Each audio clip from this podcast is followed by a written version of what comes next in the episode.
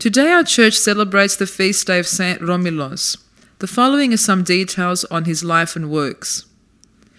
Romilos was born with the given name of Raikos, the son of a Greek father and Bulgarian mother, in the city of Vidinion, Bulgaria. They expected that he would achieve the intellectual level of his father, who was a respected civic leader, but hardly a devout Christian. Given an education denied most of his peers, he not only achieved his father's intellectual level, but surpassed it by far when he was still a youngster, coming to be known as the boy genius of Bulgaria. His learning capacity was boundless, and his enthusiasm equally so, to the delight of his parents, who foresaw a great career for him in a country whose degree of literacy was pitifully small. Having mastered the courses of study offered at the best of schools, Raikos at the age of 12 turned to theology with a thirst for a knowledge of Christianity that exceeded all others.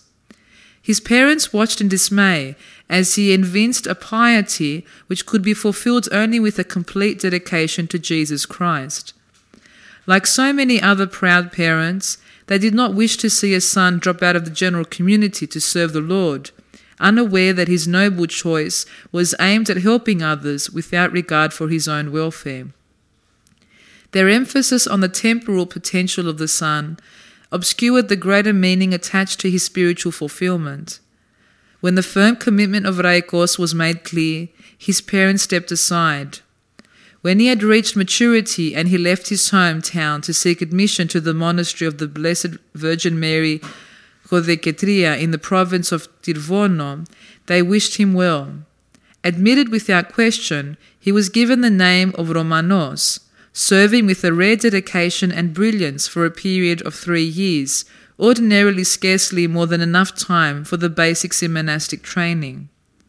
The monk Romanos, however, had in three years' time acquired a knowledge and wisdom rarely found in the lifetime of an ordinary monk.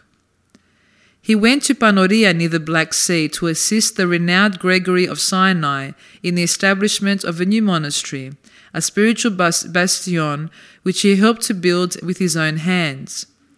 Under Gregory, he received advanced tutoring and, at the suggestion of the tutor, adopted the name of Romilos in honor of the second century monk martyred during the reign of Emperor Trajan.